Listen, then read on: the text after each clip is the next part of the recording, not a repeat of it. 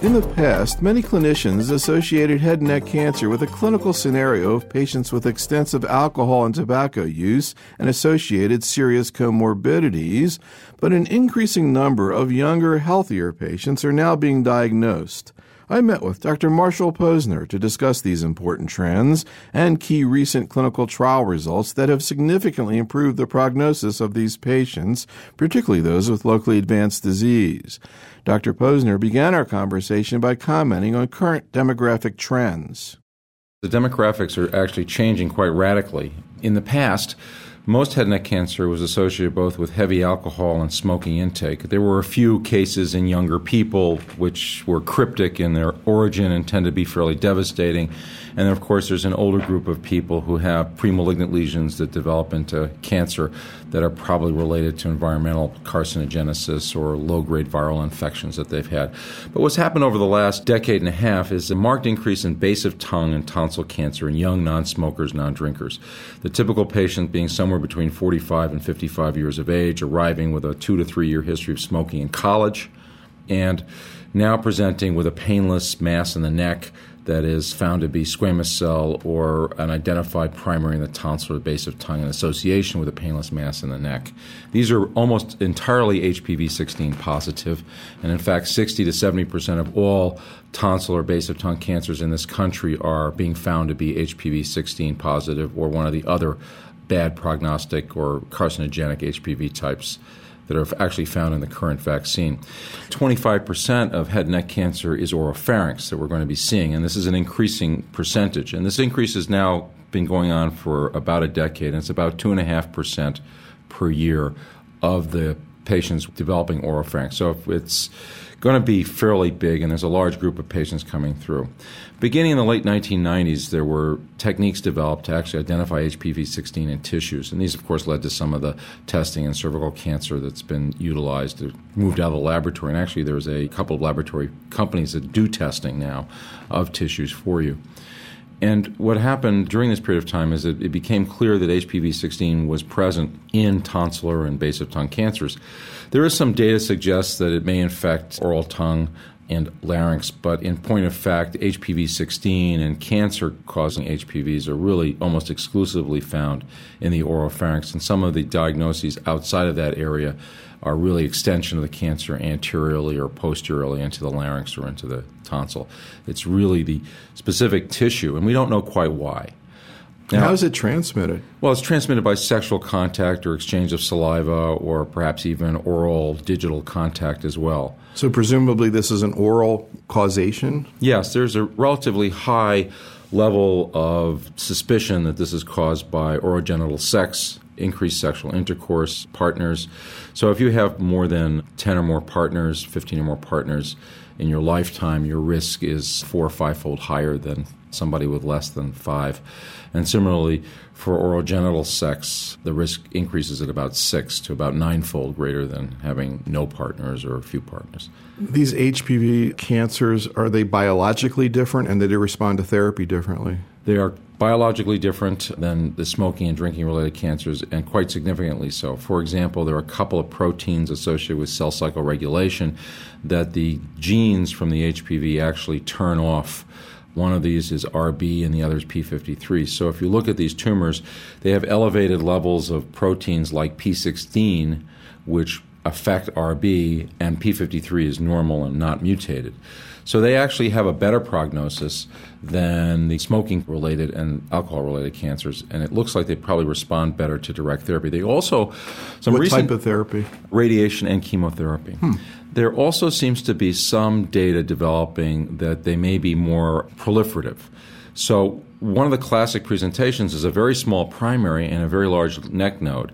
There may also be a higher risk of distant metastases, albeit more sensitive to chemotherapy in this, although we're not sure yet. Now, of the 40,000 cases, I guess roughly total of the whole head and neck group, you know, any guess about what fraction are HPV related? Well, there are 11,000 oropharynx cases, and about 70% of those are going to be HPV related. So that talks to about 20% of all head and neck cancer, and an increasing demographic. So that percentage of head and neck cancer that's oropharynx and related HPV is actually increasing as we see this generation from the 60s and 70s reaching their 40, 50, and 60 year old.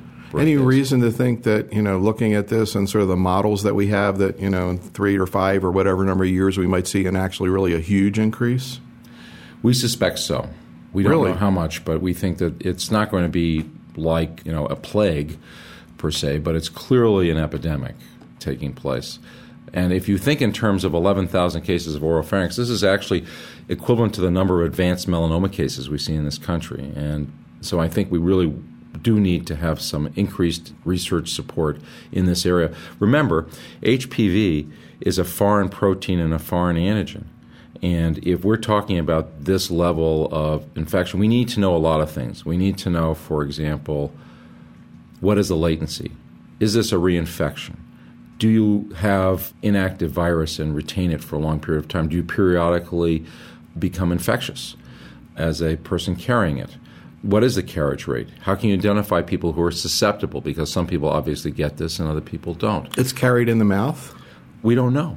It could be carried in the mouth, it could be carried elsewhere. Certainly, once the cells become, the keratinocytes become infected, there must be some latency present as these cells become increasingly more malignant. Now, there are other HPV related malignancies or neoplasms, not cancers, in the head and neck. There are nasal polyposis, which is caused by HPV 6 and I believe 11, and there's laryngeal polyposis as well. So there are some non cancer causing but neoplastic causing HPVs in the oropharynx as well. So there's a whole host of kind of warty lesions that you can get. It's interesting if you think about it from a public health perspective. I wonder how many deaths we might be looking at in the oropharynx compared to, say, cervix. I wonder. I don't know the exact number, but the fact that these patients seem to be more responsive to treatment and they're younger means that we're going to be looking at some major risks from side effects of therapy. So if these patients are going to get intensive chemotherapy and radiation, they're going to be at high risk for dry mouth, dental problems, speech and swallowing difficulties, aspiration pneumonia, particularly given the location, the base of tongue, the ability to avoid radiating parts of the mouth that are involved in swallowing is quite significant. And we have to remember that the risk of second cancers and other sequelae from radiation increases over time. And if these people are in their 40s and 50s, they have 30 or 40 years in which to develop something else. So we have to think anteriorly as to what this might constitute and really watch these patients. That's interesting. Maybe you can kind of complete the overall picture in terms of what we're seeing in terms of this disease and also stage of presentation. Yeah, most of these patients present with advanced stage and big nodal disease because they don't have internal oral symptoms. And you can basically put a lot of cancer into the neck without being aware that it's there. So people can have relatively bulky necks, or even thin people can develop transient growth and shrinkage of these and they may have no ear pain or difficulty swallowing because they're smaller primary tumors. So most of these present with a fairly advanced disease. I think that, as I said, the variety present with a fairly advanced stage. The other thing that's important is that the demographics are different. You know, these are not people who are heavy smokers and drinkers in general. And in fact, there's a reverse association, uh, which is probably not causative, in that the vast majority of them are non smokers and non drinkers. And we have some new data coming out, which will be published soon, that suggests, in fact, that there's no interaction between drinking and smoking in the development of the cancer. So there's a thought that perhaps if you smoke, you might activate the virus, create a carcinogenic background for it to grow in, but that doesn't seem to be the case. Can you talk a little bit about some of the recent research developments that you think are most important for an oncologist to know about in this field? Well, I think the biggest development has been the use of what are called targeted agents. We now see that cetuximab and EGFR antagonists are coming into the clinic in a big way. The radiation cetuximab data is intriguing. It's still difficult to substitute that for the traditional chemoradiotherapy program simply because there's only one good study, whereas there are multiple studies showing that cisplatin is more effective than radiation alone as a radiation sensitizer. There is going to be, over the next three or four years, the integration of cetuximab into the chemotherapy and the chemoradiotherapy programs in a more robust fashion, which I think will be productive. Interestingly enough, at ASCO, the EORTC presented a study of platinum 5FU and cetuximab versus platinum 5FU alone for recurrent disease as first line therapy, demonstrating a significant improvement in survival. a 35% improvement in survival from seven and a half months median to uh, 10 months median. So, this is the first time ever in head and neck research that a combination of drugs was shown to be superior to any other combination for recurrent disease. That's because it's hard to demonstrate improvements in recurrent disease in general, because once the cells become resistant, the patients pretty much pass away, and most of the therapies haven't been as robust. It's only when we get into these three drug regimens that we start to see, and particularly with a targeted non cross resistant drug like cetuximab, that we start to see an additive effect. Now, that study didn't address the issue as to whether you could give it sequentially and get the same survival advantage in palliative care. But it does tell us that in the induction setting, where complete response is important in going forward with the radiation, and in the induction setting prior, that this kind of combination might actually give us a leg up in terms of the responses we're seeing in cancers.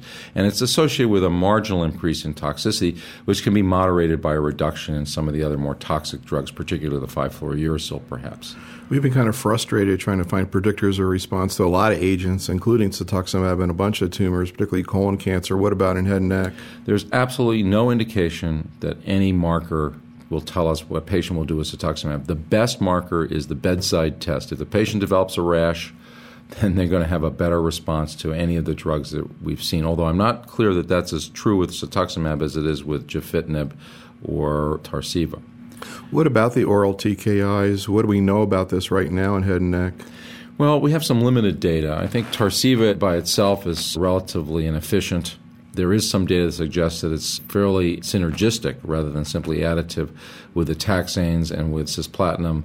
There was a paper from MD Anderson recently reported suggesting an increase in response rate. And what was intriguing about that paper was that the phase two trial, and this was not a randomized trial, this was a phase two trial that included docetaxel and cisplatin plus Tarceva, stopped the chemotherapy at about six cycles and then continued on with single agent Tarceva. That also happened, by the way, in the extreme trial in which platinum 5-FU and cetuximab were compared to platinum 5-FU. Again, the drugs were stopped at six cycles.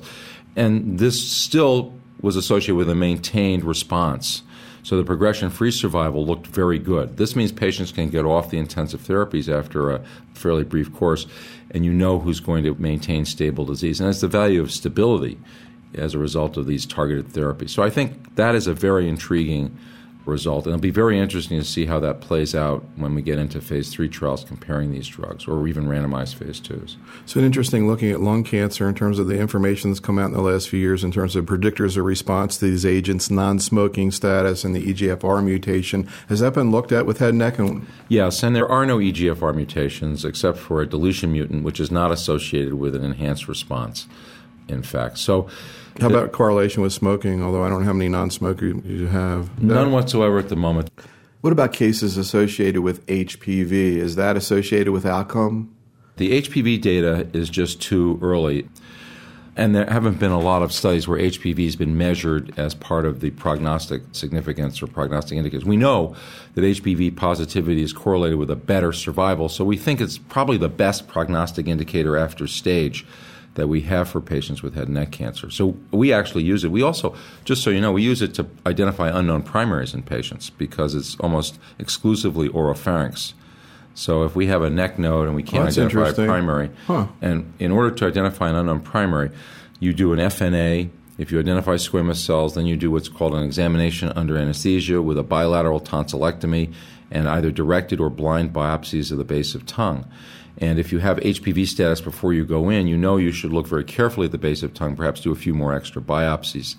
And if it's HPV positive, even if we don't find a primary, we'll treat exclusively into the base of tongue and tonsils and take it off the nasopharynx and the anterior floor of mouth. And that's a big help for the patients. It reduces the dryness and the sequelae of the radiation. I just want to say one thing for the practitioners. I think the therapy for head and neck cancer has changed dramatically not only is the demographic giving us a less socially damaged patient population with significant social problems like drinking and smoking, but we're also getting better at curing patients. And some of the new induction regimens like TPF have resulted in cure rates that are phenomenal. And today, as opposed to when I started 20 or 25 years ago, instead of curing 20% of patients with locally advanced disease, we're getting up to 60, 70, and 85% survival rates. So if a patient doesn't have comorbidities that significantly reduce our ability to deliver therapy, we can actually talk in terms of 75 and 85% cure rates. And that's a phenomenal difference. And the practitioner has to be aware when they see a patient who's in their 40s or 50s or 60s and doesn't have comorbid illnesses that we have the capability of giving them another 20 years of life. And that's an important factor. What fraction of patients present with advanced disease, metastasis, or locally inoperable? Well, again, we consider inoperable one of the treatment issues when we treat patients. So we're actually doing very well with inoperable patients in terms of induction chemotherapy and chemotherapy. And uh, about 5% of patients will present with uh, distant metastases initially, and about another 10% will present in an inoperable setting, 10 to 15%. That's principally patients with large neck nodes involving the carotid or invasion of the base of skull with their primary tumors. In the European randomized phase 3 trial of TPF versus PF, presented last year by Remenar at the ASCO, the survival was around 30 to 35 percent in that population of patients with induction plus chemo RT. The survival in the RTOG intergroup 0126 trial in a similar population was about 37 percent with the combination of induction plus chemo RT, which we have in the sequential treatment plan, it looks like our overall survival rate is going to be around 50 to 55 percent in that population of unresectable, massive volume patients. But I think it's actually going to turn out to be a bit better. If your practice includes people with comorbidities, it'll be lower. If it includes people who can tolerate the therapy, again, these 40 and 50 year old patients, particularly the oropharynx cases, I think we're going to see 75 to 85 percent cure rates there. Any role for surgery of metastatic disease given how much more effective we are now with local therapy? Yeah, I think that there's about a 20% cure rate for patients who present with a single isolated lung metastasis. Now, that's not a large group of patients, but we will operate on a person with a small metastasis. That's why we do surveillance pretty regularly in patients, at least in the first two years. You can also salvage patients who recur locally in particular sites. So, patients who have a recurrence in the larynx, the piriform sinus, or in the neck, or the floor of mouth and frontal portions of the oral cavity can be salvaged, and the salvage rates are between 30 and 50 percent for those patients, depending on how big it is when it's identified. So, if they're operable, it's a 30 percent cure rate. If they're not operable, then we actually do reirradiation for some of those patients, and it looks like we can get 20% long term survival. It's not clear that that's a cure. But once you begin to get into those kinds of salvage procedures, the surgery is a better treatment. We also use surgery principally for, in terms of organ preservation, for anterior lesions. That's lesions in the floor of mouth, the anterior tongue, because the surgeons are extremely good at reconstructing this area in a functional manner. And the chemotherapy actually is less effective in oral cavity cancer than it is in those more posterior lesions in the tonsil, base of tongue, larynx, and piriform sinus. So, from a purely practical and also a biologic point of view, it looks like there are differences in different sites in the head and neck. How much variation is there in terms of the quality of the surgery that's done on these patients, and how can a, a patient or doc in practice decide whether or not maybe the surgery should be done in a tertiary center instead of as opposed to a community setting? I feel that while every surgeon would like to feel like they can do all the surgery that they do, actually, I think it's very impractical for community surgeons that aren't doing lots of head and neck to do these procedures. They have problems with where the margins are, the reconstructions can be difficult, and particularly oral surgeons who aren't doing a lot of cancer will do biopsies that they think are excisional, and there'll be residual positive margins and small tumors, and they become a big problem for us. So we really suggest that the surgeons that do these surgeries be fairly experienced and be doing a fair number of cases a year and not simply an odd case here or there. Also, I think the community physician should recognize that the surgeon is really focused on the operations that they do. And these patients require a lot of monitoring and further care that has to be done in a kind of combined modality setting. Particularly when they get the more aggressive therapies, they have a lot of medical problems associated with that. And the radiation oncologist, the surgeon, and the medical oncologist really need to work together and be on the same page, both to coordinate the care and to manage the late side effects. Same question in terms of rad onc. How much of a difference in quality is there, do you think, in terms of the type of radiation therapy that's delivered to these patients? And how much of the advance that you mentioned do you think is from the quality of radiation as opposed to the chemotherapy? Well, I think there's been a big advance in the quality of radiation. In the 70s, much of the radiation was given as once a day it was given with a break in the middle of it. Today, the radiation oncologists give the radiation without stopping. So the patient gets more dose and they get it in a continuous fashion. I think that's increased the local regional control rate, and that there's some data to support that, fairly robust data. It hasn't necessarily improved survival because there's still distant metastases, and the results are a small percentage, although they're significant. They're for local regional control, it ends up being a smaller percentage for survival because of other factors. I think most community oncologists, radiation oncologists, actually treat a fair number of head and neck cancer because they're kind of the apex of the pyramid of referral for that. And they like treating it because it's a very satisfying therapy. It involves a lot of technique. But that being said, the newer IMRT techniques are really quite operator dependent, and there's a huge learning curve with them. And the community oncologist may not be as able to devote the kind of time required to put in planning with IMRT and also the adjustments that have to be taking place, at least now, as the IMRT is given, because the IMRT is intensity modulated radiation therapy. And what this allows the radiation oncologist to do is to literally paint areas of the body with more radiation or less. So one of the big side effects, of course, of radiation therapy is an extremely dry mouth, and that leads to dental failure, osteoradionecrosis, increased swallowing dysfunction, and even esophageal stenosis can be aggravated by the lack of saliva. So, if you can focus the beam and avoid radiating one of the salivary glands, the major parotid salivary glands, then the patient ends up with more of a wet mouth, more ability to swallow, more ability to get through the radiation, more ability to get drier foods down and it's a big plus.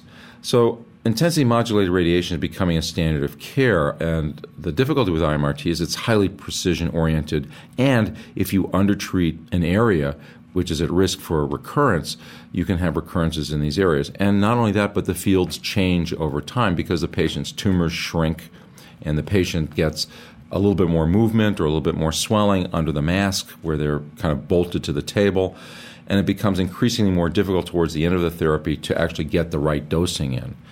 And in addition, because some of the dosing still has to be put someplace in the body, it doesn't disappear just because you move it around. It actually exits in the skin or in the anterior floor of mouth, the radiation. You can get unusual areas that have high hotspots.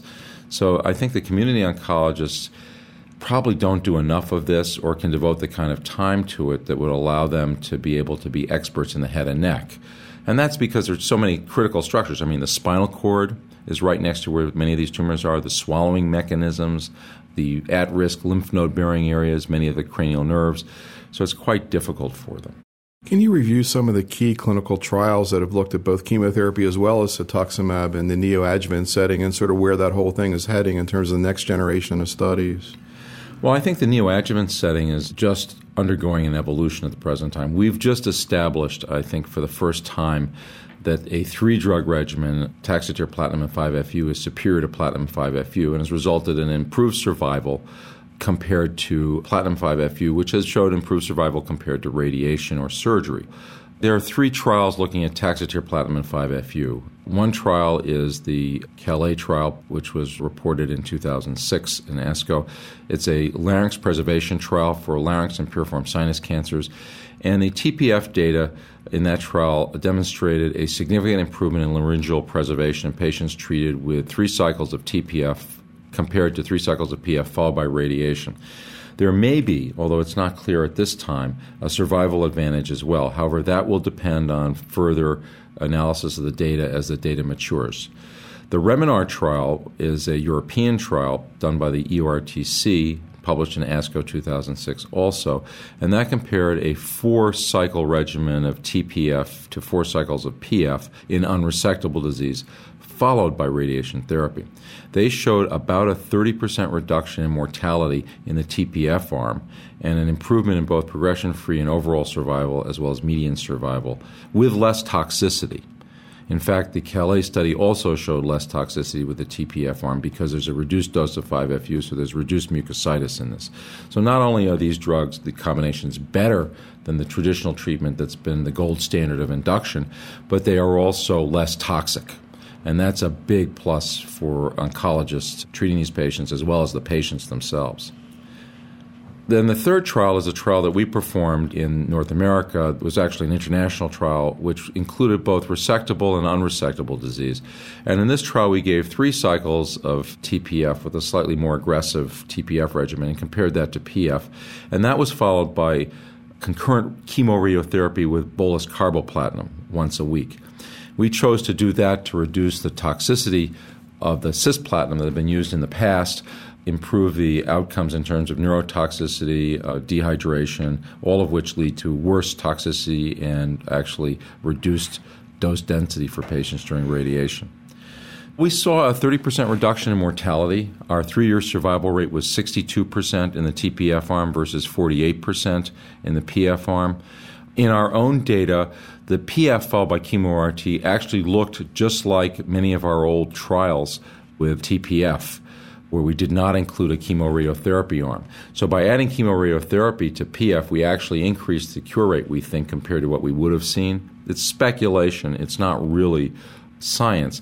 But if we look at the TPF followed by chemoradiotherapy, you could see that the survival was 15 to 20 percent better, absolute 15 to 20 percent better in the TPF followed by chemoradiotherapy. So what you do by following induction with chemoradiotherapy is you add a 10 to 15 percent improvement in local regional control compared to what you would have gotten with the chemoradiotherapy with the chemotherapy alone. What do we know about carbo versus cis in head and neck? Well, for induction chemotherapy, carboplatin is inferior. It doesn't give you the same systemic effects on cancer that the cisplatin does. It's just like testicular cancer. You really can't substitute carboplatin unless you have a good reason in terms of dosing for the patient.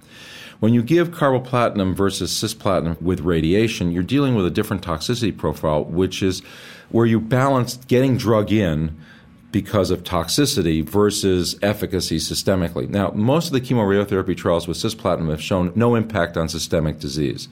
So, if you're using it purely as a radiation sensitizer, it's pretty much equivalent to cisplatin. And in fact, today, published within the last two weeks, there's a randomized trial in nasopharynx that was done out of Asia, published in the European Journal of Cancer, which compared bolus cis-platinum every three weeks, which is the North American standard and the standard of care for nasopharynx, to a weekly carboplatin with the same AUC that we use. And it showed actually equivalent survival and a substantial improvement in toxicity profile in the carboplatin group. In fact, there was a 50% reduction in esophageal stenosis and stomach tube dependence in the carboplatin group compared to the cisplatin group. And that's because when the cisplatin patients get treated, they end up not being able to eat because of the nausea, they have more salt wasting, they actually had more hospitalizations and more toxic mucositis because they couldn't stay hydrated. So there's clearly an advantage during chemoradiotherapy to give carbo to cis. Can you talk about right now the way you approach these patients in a non protocol situation? Well, we have our biases. There are places that would be biased towards chemoradiotherapy. I'm sure if you went to some of the very famous cancer centers, depending on whether you saw the radiation oncologist or the medical oncologist, you would hear about chemoradiotherapy or induction chemotherapy followed by chemoradiotherapy. There are no randomized trials that compare sequential therapy, which is induction plus chemoradiotherapy, or induction and chemo and radiation therapy to chemoradiotherapy robustly. There are a few that compared it with PF, but not in the modern TPF age. So the current generation of trials that are ongoing in Europe and the United States are comparisons of induction plus chemoradiotherapy to chemoradiotherapy alone. There are actually no trials comparing induction followed by radiation to chemoradiotherapy alone because that question's been answered in a few trials that demonstrate equivalence between the two. Our next generation, which will go beyond this, will be to add the targeted agents. So we are currently doing phase one, two trials with TPF plus cetuximab and TPF plus panitumumab, both EGFR antibodies. And what's the schedule that you're looking at? Well, with cetuximab, we're looking at a weekly schedule with And that's TPF. during the chemo radiation? During the induction chemo and also during the chemoradiotherapy, we'll be looking at it there as well. With panitumumab, we're taking a slightly different track. We've added panitumumab to carbotaxol in radiation in patients. And so we have a triple drug chemo RT program. And that's for intermediate stage disease patients. That's our current trial. And there are others looking at similar regimens in Europe, PF plus or minus cetuximab. We're looking also with that at TPF plus panitumumab. So it's panitumumab, PTPF, we call it. Those trials are just beginning, and we hope to have some answers about how to do them so that we can begin the next generation of phase three trials depending on what results we see from the current generation of phase three trials that are ongoing. What do we know about panitumumab versus cetuximab in head and neck? Nothing at the moment. There's been a lot of debate about the issue of infusion reactions in colon cancer, panitumumab versus cetuximab, and the suggestion that maybe it's geographic. What do we know about this issue in head and neck? Well, I don't think we've seen much in head and neck in terms of understanding that. Our experience with panitumumab in a very small number of patients in head and neck has been no transfusion or infusion reactions. How about cetuximab? I've had a few. I've had a few patients I've had to take off study. I haven't treated enough patients with panitumumab to get a sense of how bad the rash is. I've had a few patients who've had to come off treatment in the palliative setting with cetuximab for rash, and also one or two in the curative setting. So, in terms of your non protocol approach, patients not eligible or can't go into a study, how do you approach these patients right now? Well, if a patient has advanced disease with a large N2 neck or an N3 neck, or they have multiple lymph nodes positive, or they have a T4 tumor or they have some combination that really gives them a lot of bulk disease, we would treat that patient with induction chemotherapy with TPF followed by chemoradiotherapy. And we would adjust the chemoradiotherapy on a, what we call a risk based assessment. So if a patient has a complete response during the induction phase, we would give them carboplatin and radiation. If they have a partial response, they have residual neck adenopathy, they have an incomplete response in the primary site, we would then give them carboplatin, Taxol, and radiation. So we would ramp up the intensity of the chemoradiotherapy and also the side effect profile for those patients we felt were at greater risk for recurrence. Any situation where you throw in cetuximab? Well, we would do that probably in a patient who had a progressive disease if they were off study, simply because that's such a bad prognosis that we're willing to do just about anything in that patient. And adding cetuximab in that situation is probably going to be somewhat helpful.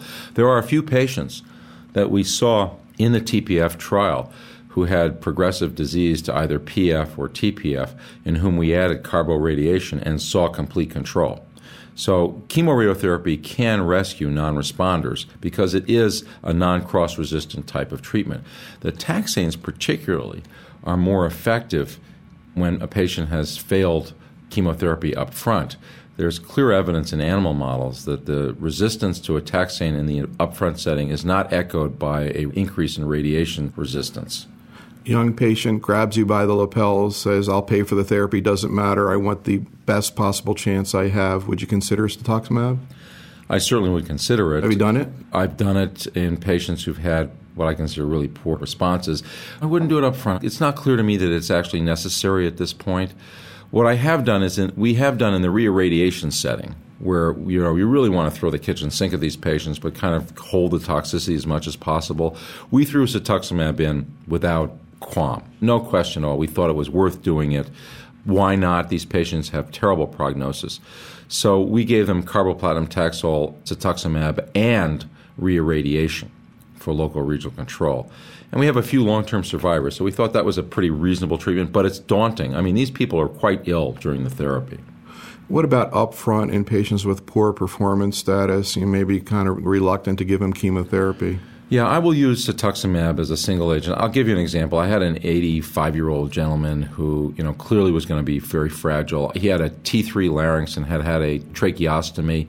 And my radiation oncologist and surgeon really wanted me to treat this guy for organ preservation, although I had my doubts. You know, when you get up into the late 80s and early 90s, you may look good as a person, but you're fragile. You know, an event can really set you back, and the ability to rehabilitate is very important.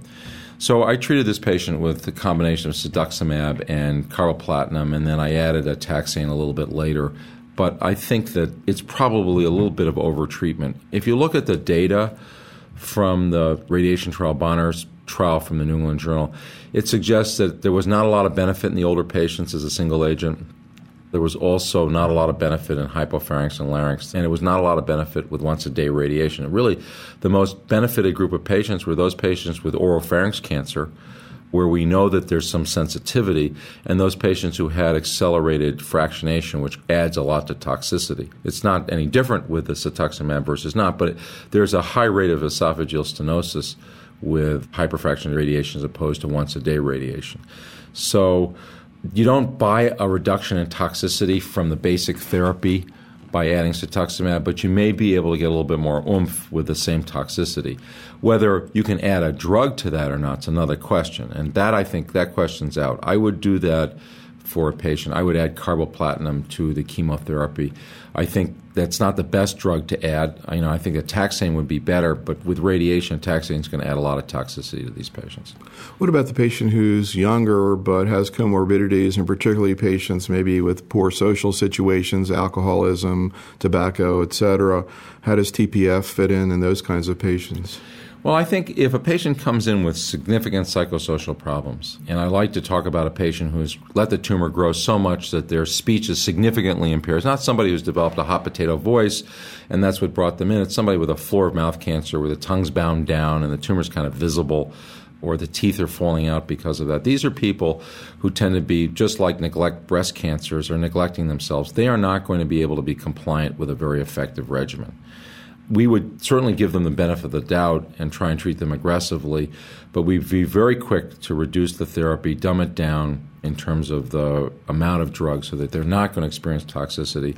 And of course, if they're not going to be compliant with rehabilitation, you know, if I have a curative option which involves an immediate surgical procedure followed by radiation, I would rather do that. So laryngectomy, remember, laryngectomy is not a terrible procedure. People recover their voice. They recover it through uh, certain kinds of procedures or devices, and they can eat, which you can't do if you have a frozen larynx from radiation and you can't rehabilitate it. If you have a frozen larynx, a person will develop aspiration pneumonia, and those people actually die. They die from chronic lung disease and chronic pneumonias. Got to ask you what a hot potato voice is. You start talking like you just ate a hot potato. What's going on anatomically? Anatomically, the tumor has grown so that it's touching the back of the soft palate and is blocking air going past the soft palate. So it sounds like a hot potato. Interesting. What do you see, or what is seen in terms of side effects and toxicity to the TPF regimen? Well, I think the principal toxicity to TPF is acute profound neutropenia. So we gave people prophylactic antibiotics during that 10 day period.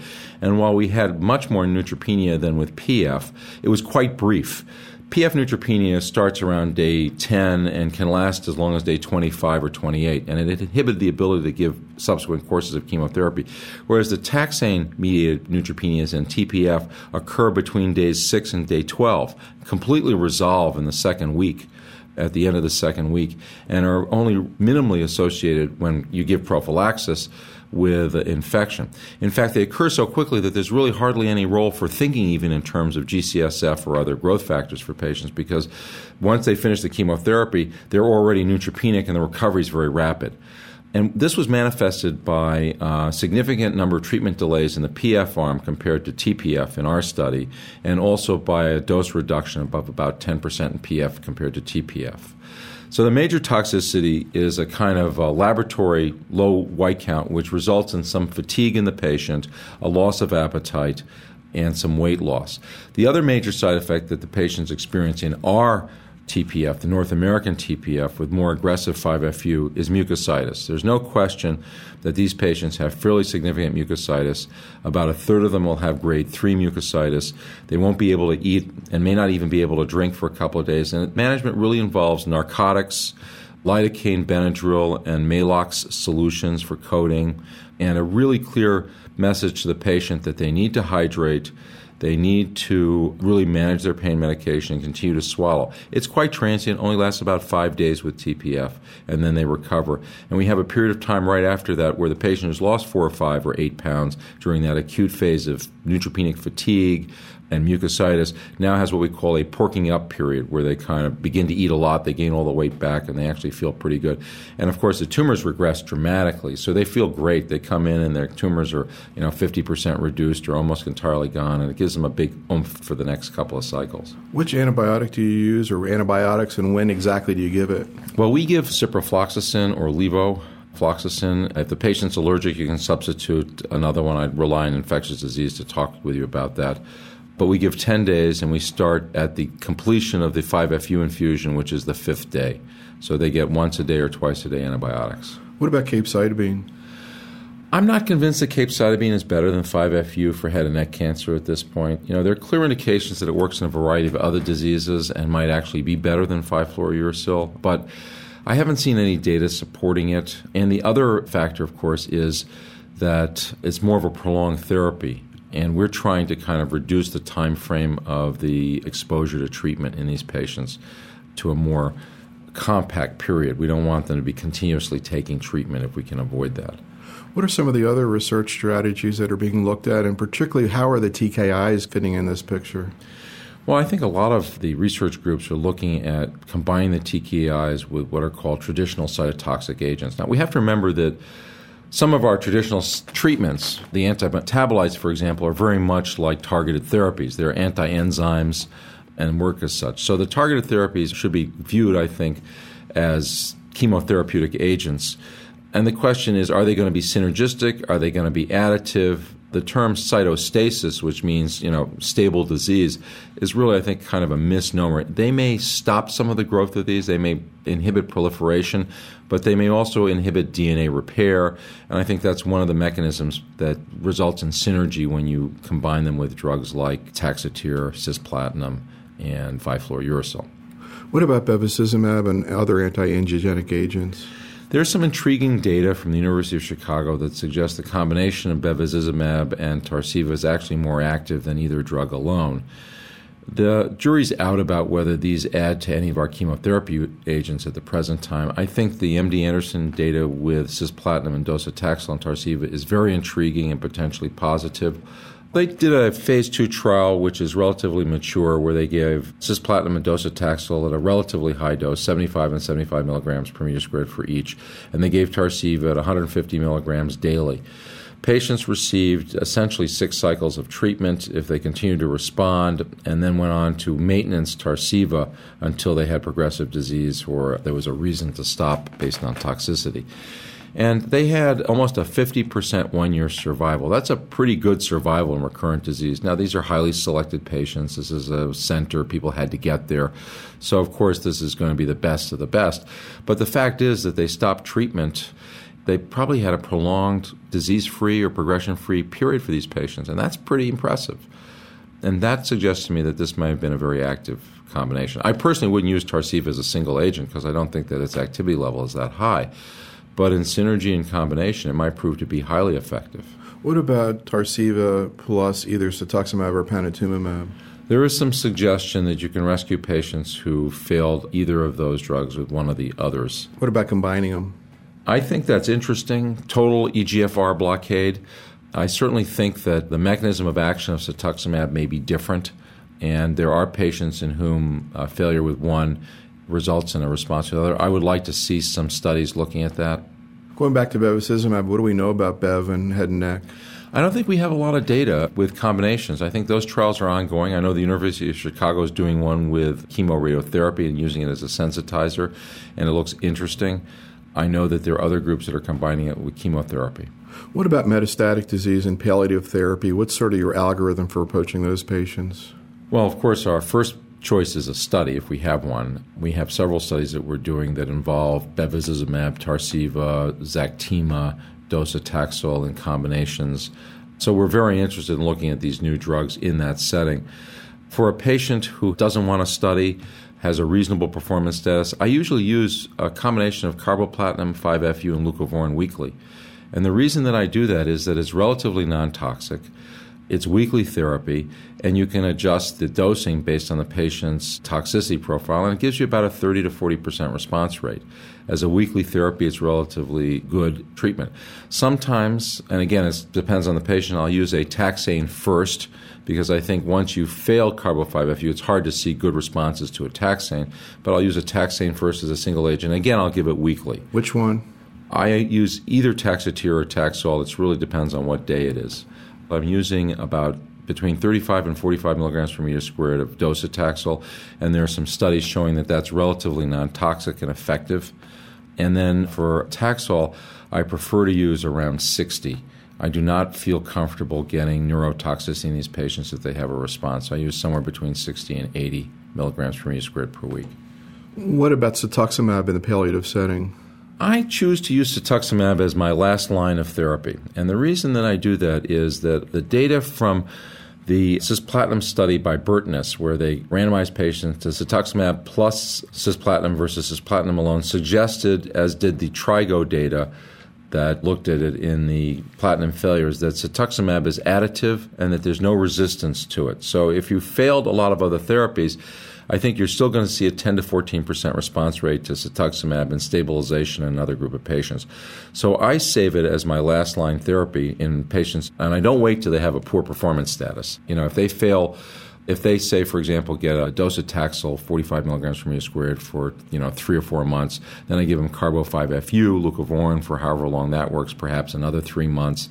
Then sometimes I'll do methotrexate. Even vinblastine has had a small but significant response rate, or low dose infusional 5-FU. I've even tried capecitabine in this setting without much responses in that setting.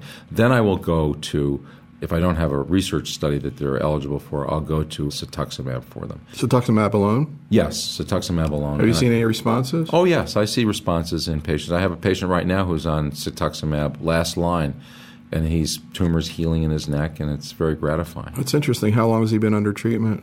He's got about seven or eight weeks right now. But he's having a response? He's having a response. So I think if you have had neck cancer that's recurrent, that one of the drugs you should see besides a platinum, if you can tolerate it, is an anti-EGF drug. Cetuximab, I would prefer to Tarceva.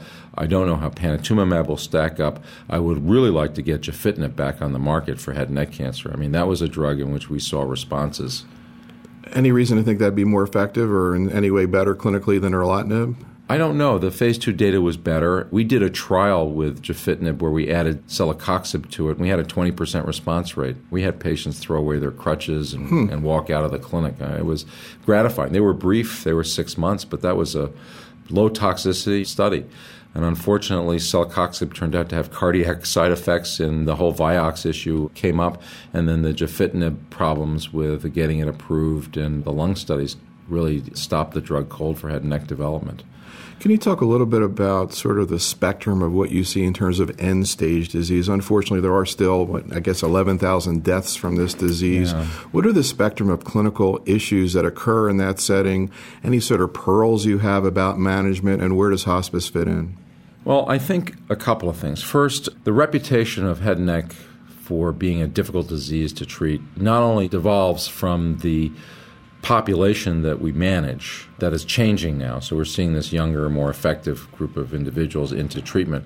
But it also evolves from the pattern of recurrence, which was primarily local regional. So you would have patients who not only had very debilitating and morbid surgery, but then had local regional recurrences with large kind of fungating tumors. So that presentation for recurrent disease is actually far less than we've seen before. We have very few patients now who actually have massive necrotic and really odorous recurrences in the neck. And we have patients now who have some distant metastases, some local regional recurrences, uh, frequently primary site as opposed to nodal metastases. And so the presentation is quite different. We also are curing so many more patients in our own clinic that we can't support our phase two trials because we don't have recurrences. So I think that is a manifestation of both the younger age group, the more effective therapies, and the kind of combined modality treatment and team approach that we have. For those patients who come to us with recurrent disease, for the elderly patients who we see who have had to have reduced therapy and then are at risk for recurrence, we have these therapies that we can give. We have the platinums, we have 5-fluorouracil, we have the taxanes, and we have the EGF receptor inhibitors. And we use all of these judiciously and directed at palliation to avoid toxicity in these individuals. When the patient gets to the point where they're having a lot of symptoms and problems and they've run out of drugs, we really have conversations with them about what they want to do. And it's very hard when a patient says to you, I want to be treated, I want every chance I can have. To rob them of hope is just a terrible thing, particularly in their last days.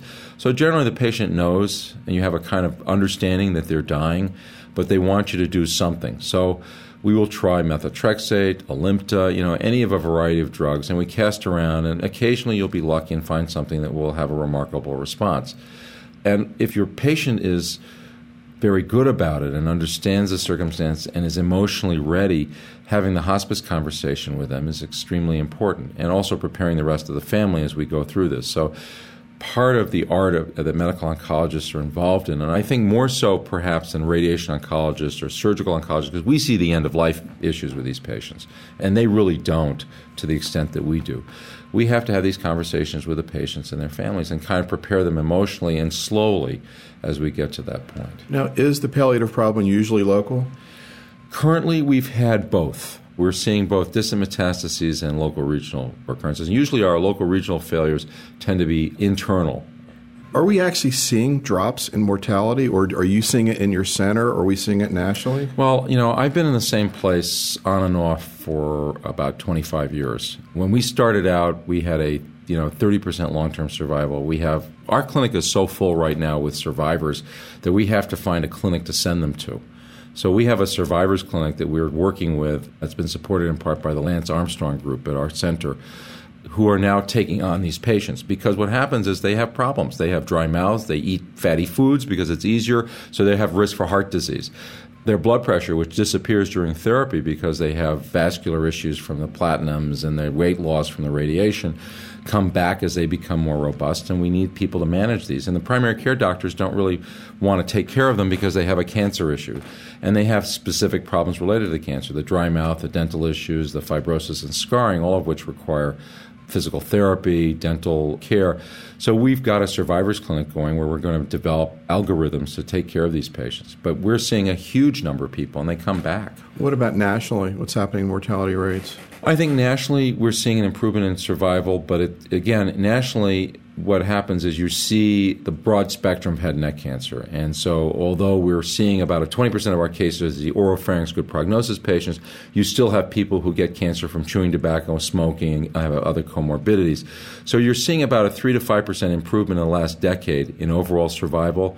That translates into a lot of patients but it's actually increasing, I think, in general. I think we're going to see a big lump of survivorship improvement in the next five years just based on the number of oropharynx cases coming through. Anything going on in terms of prevention or chemo prevention in these survivors? Well, that is a very sore point. We would love to have a drug that works. We did a study with celecoxib that suggested some activity, but you can't give a preventive in long term survivors that has any kind of significant mortality or morbidity associated with it. You have to remember if patients are living 20 years, that's a big problem. Perhaps the HPV vaccine might be important in the HPV patients.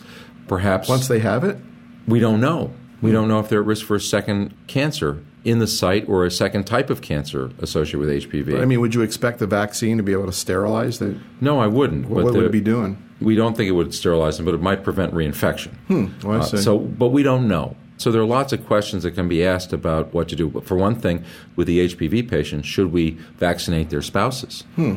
There's an increased risk of tonsillar cancer in spouses of patients with tonsillar cancer, which is undoubtedly due in part to shared smoking, but also to possibly shared virus. And do we know what happens when you give the vaccine to somebody who's already infected? I don't think it has much impact on already infected individuals. This is part of understanding the whole pathogenesis of the disease. You know, what is the latency? Is there reinfection? Does the virus persist? I mean, we live with Epstein Barr virus all of our lives, and yet only a small fraction of people get nasopharynx cancer, which is directly caused by Epstein Barr virus. So there are persistent viruses in our system, herpes simplex, for example, and zoster, all of which have manifestations of disease in us, but don't necessarily get sterilized. Is there a way to actually test? I mean, can you do oral swabs or you need to actually biopsy? I think that data is controversial with regard to oral swabs. There are some groups that have looked at oral swabs that have success. In our own program, we've done oral swabs and saliva tests in people with known HPV positive tumors and not being able to detect the HPV in that solution. So there is an antibody test that can tell you whether you're at risk. That antibody test is not available on the market. It's E6 and E7 antibodies to these are proteins that are internal to the virus if you carry antibodies to E6 and E7, HPV 16, you have about a 30 fold increased risk of head and neck cancer. But whether that predicts risk or not is another question. So, you know, monitoring a group of people, seeing who develops those antibodies and seeing if you have an increased risk, that's a whole different kind of study. And you have to remember that there is no company that's going to do a study or support that. This all has to be supported by the kind of non pharmaceutical government or charitable organizations that have supported this kind of basic research in the past. Of course, that funding is not so optimal right now. That's correct. And once you identify the risk, once you identify a market opportunity, then pharmaceutical firms come in and make it affordable for people to actually get in there and get the test.